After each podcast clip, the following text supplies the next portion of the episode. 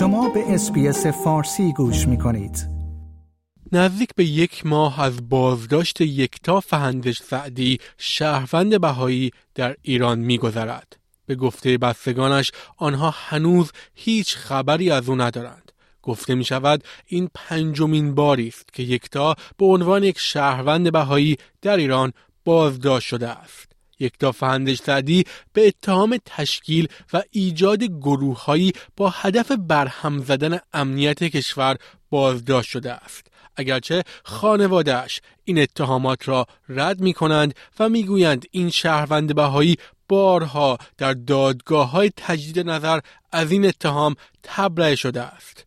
مناف هندش سعدی خواهر یکتا ساکن استرالیا است. او در گفتگویی با اسپیس فارسی از آخرین وضعیت خواهرش و افزایش بی سابقه فشارها بر جامعه بهایی در ایران در ماههای گذشته می‌گوید. خانم فندش سعدی خیلی ممنون که مصاحبه با اسپیس فارسی رو پذیرفتید. خب ما می‌دونیم که خواهر شما حدود یک ماهی میشه که الان توی زندان هستن توی ایران. یه توضیح از آخرین وضعیتشون می‌دید و اینکه علت این بازداشت چی بوده؟ وقت شما بخیر. ممنون از وقتی که به من دادید. که در رابطه با وضعیت خواهرم یک تا صحبت کنم. یک تا در روز 18 دسامبر 2023 که مصادف هست با 27 آذر ماه 1402 توسط سازمان اطلاعات بازداشت میشه. نحوه بازداشت این بوده که خب توی خیابون جلوی یکتا رو می‌گیرن دستبند بهش می‌زنن مثل یک متهم. باش رفتار می‌کنن و بعد خودش و ماشینش رو با چند نفر دیگه که بودن همه با همدیگه میرن به سمت منزل یکتا. داخل یه خونه حجوم می‌برن و شروع می‌کنن به جمعآوری وسایل شخصی یکتا و همسرش که همونطوری که احتمالا می‌دونید موبایل فون لپتاپ ها تمامی کتاب ها تمامی عکس ها حتی طلا و جواهراتی که در حقیقت داشتن که روش نقش نمادهای بهایی حک شده بوده رو هم بر میدارن و می‌برن. و بعد از اون وقتی که داشتن خونه رو مرتب می‌کردن متوجه میشن که املاک اسناد و املاکی که سندهای املاکی که داشتن رو هم هم از سند خونه رو پاره کرده بودن و ریخته بودن زیر پشت کمد. که حتی اصلا روی اون کاغذی که درج می‌کردن که چه چیزهایی رو بردن هم نوشته نشه. و حتی چند تکه از چند تا از عکساشون هم که عکسای خصوصیش خودشون بوده رو عکسای شخصی بوده رو هم پاره کرده بودن و ریخته بودن توی کمد که اصلا پیدا نباشه. خلاصه این از شرایط دستگیری بعدش هم که یکتا رو می‌برن و از اون تاریخ به امروز که میشه 28 روز ما هیچ خبری از شرایط یکتا نداریم. یعنی هرچی دوندگی شده توسط خانواده از دادگاه های مختلف از دادسراهای مختلف دادستان های مختلف نامه گرفته شده بردن به پلاک صد که جایی هست که یک سال نگه میدارن. متاسفانه هیچ اجازه ای به ما ندادن که بتونیم ملاقاتی داشته باشیم یا حتی اجازه به یک ندادن که بتونه حتی تلفنی با خانواده از زندان تماس بگیره و صحبت کنه. خلاصه از شرایط یکتا ما کاملا بیخبریم یعنی از شرایط روحی از شرایط جسمانیش اینکه در چه شرایطی الان به سر می‌بره این 28 روز گذشته هیچ هیچ چیزی نمی‌دونیم متاسفانه. درباره علت بازداشتشون چطور؟ آیا توضیحی به شما دادن یا به خودشون که چرا این بازداشت صورت گرفته؟ وقتی که میان داخل خونه نامه ای که برای جلب داشتن رو نشون میدن و روی اون نوشته شده بوده که تشکیل و اداره گروه با, برهم، با هدف برهم زدن امنیت کشور. ولی خب متاسفانه این اتهامات کاملا تهمته. به عنوان فردی که شما عضو دیانت بهایی هستید و جامعه بهایی هستید ما اصلا این اجازه رو نداریم که در حکومت و در سیاست دخالتی داشته باشیم و اینکه تشکیل و اداره گروه هایی بر با هدف برهم زدن امنیت کشور یه چیزی کاملا ساختگیه چون همه می‌دونن که بهاییان بجز اینکه خواستار یک عدالت هستند برای خودشون و برای هم میهنانشون بجز اینکه بخوان یک جامعه بهتری رو بسازن برای زندگی کردن درش برای خودشون و هموطنانشون هیچ هدف دیگه ای ندارن این در حقیقت بار پنجمی که یک تا بازداشت میشه توسط این سازمان. در از دوازده سال پیش تا حالا که از چهارده بهمن سال 1090 شروع شده این زندانی ها و این گرفتاری ها همین احکام بوده همین اتهامات بوده که تشکیل و اداره گروه ها گروه هایی با, برهم با هدف برهم زدن امنیت کشور. عضویت در این گروه ها تبلیغ علیه نظام به نفع گروه های مخالف نظام. و یه همچین اتهاماتی کاملا ساخته ایه خب شما اشاره کردید که توی دوازده سال گذشته خواهرتون پنج بار بازداشت شده. یه توضیحی می‌دید که چه اتفاقاتی افتاده چقدر آزار و اذیت دیدن ایشون توی این اتفاقات و علت این بازداشت ها دوباره چی بوده؟ حتما.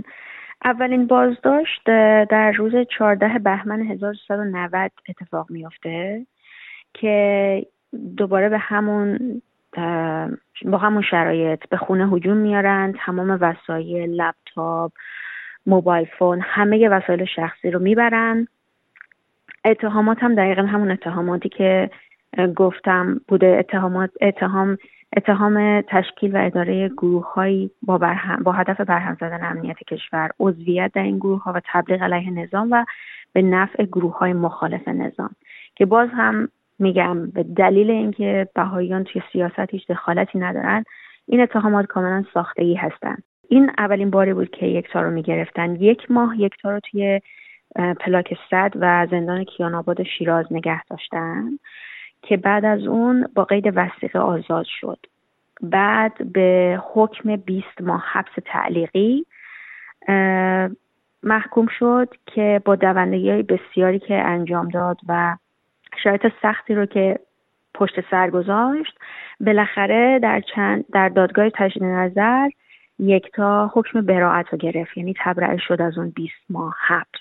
دفعه دوم 25 اسفند 1192 بود یعنی دو سال تقریبا دو سال بعد از دستگیری اول. دوباره به همین اتهامات و دلایل دستگیرش کردن. یعنی خیلی جالبه که اتهامات یکیه تبرئه رو می‌گیره ولی دوباره میان همون اتهامات رو می‌زنن و دوباره میبرنش.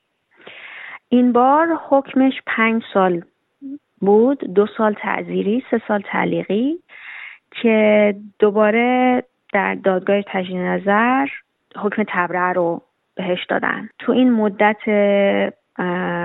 حدود دو ماهی که در پلاک صد بود. هم توی پلاک صد بود تقریبا 20 روزش و 20 روزش در زندان عادل آباد بود. به خاطر اینکه عید نوروز بود و خب پلاک صد موقع عید نوروز تعطیله. و حدود 16 روزش هم توی مفاسد خلیلی. بعد از این توی دادگاه تجدید نظر حکم براعت رو گرفت. دفعه سوم قبل از اینکه این حکم براعت رو بگیره یکتا متاسفانه اومدن و دوباره بردنش. این یعنی دفعه سوم اومدن و بردنش که حکم اون پنج سال رو اجرا کنن. که اینم تقریبا دو ماه توی زندان بود. زندان عادل شیراز بود.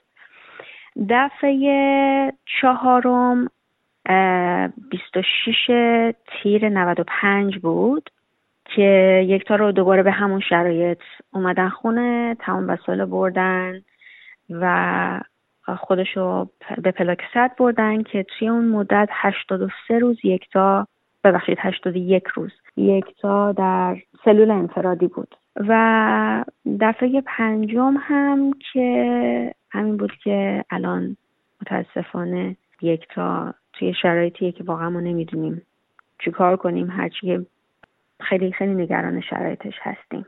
یک مورد دیگه هم که من می‌خواستم اضافه کنم اینه که برای حکم پرونده سومی که یک رو گرفته بودن یازده سال حکم گرفت. یازده سال حکم زندان گرفت که این شرایط رو این حکم رو برد دیوان عالی کشور و اونجا دیوان عالی فرستادن حکم متوقف کردن و بعدش فرستادنش به دادگاه تجدید نظر و دوباره برای بار سوم یک تا حکم براعتش رو اعلام کرد و یعنی دادگاه تجدید نظر حکم براعتش رو اعلام کرد. خلاصه جالب اینجاست که همه اینا رو گفتم که بگم که اتهامات همون اتهاماته که فقط تهمته و دروغ متاسفانه و یک انسان بیگناه یک فردی که فقط صرفا به دلیل اینکه به دیانت بهایی اعتقاد داره رو گرفتن و مرتب می‌گیرن مرتب اذیت می‌کنن تحت فشار روحی قرار میدن. خب متقابلا یک تا اگه توی زندان هم ما هم که خانوادهش هستیم منی که توی استرالیا هستم و خانواده پدر و مادر و همسرش که توی ایران هستن خب شرایط خیلی آسونی نخواهیم داشت. به دلیل این که یک فرد به دیانت بهایی ایمان داره. الان برای آخرین بار دادگاهی قرار تشکیل بشه خبری از تشکیل دادگاه یا چیزی اصلا هست؟ هیچ خبری از تشکیل دادگاه یا هیچ چیزی نیست. به عنوان سال پایانی درباره شرایط به طور کلی جامعه بهایی توی ایران چطور الان؟ آیا فشارها توی این چند ماه گذشته به نظر شما بیشتر شده؟ حقیقتش متاسفانه همونجوری که احتمالا توی تاریخ خوندید و می‌دونید این ظلم ها از بیشتر از یک و نیم قرن پیش شروع شده. موقعی که دیانت بهایی توی ایران شروع شده. و از چهل سال قبل بیشتر از چهل سال قبل تا به امروز خب شدت این مشکلات برای جامعه بهایی در ایران خب بیشتر و بیشتر شده. در ماهای اخیر به خصوص واقعا خیلی شرایط سختتر و سختتر شده. یعنی اتفاقاتی که توی این چند ماه اخیر افتاده نشون دهنده اینه که متاسفانه دولت داره روش های بیرحمانه و شدیدتری رو برای سرکوب دیانت بهایی و اقلیت دینی بهایی در ایران پیاده می‌کنه که این فقط هدفش اینه که سلب آرامش و امنیت زندگی روزمره بهاییان رو داشته باشه.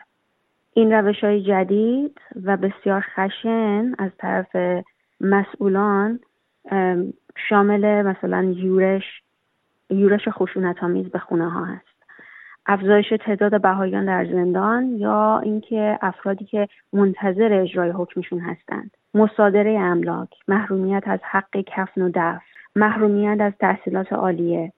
موج افزونتری از نفرت پراکنی رسمی علیه جامعه بهایی و خیلی موارد دیگه.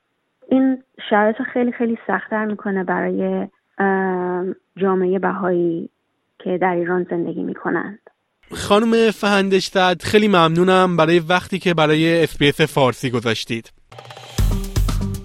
like، share، comment SBS فارسی را در فیسبوک دنبال کنید.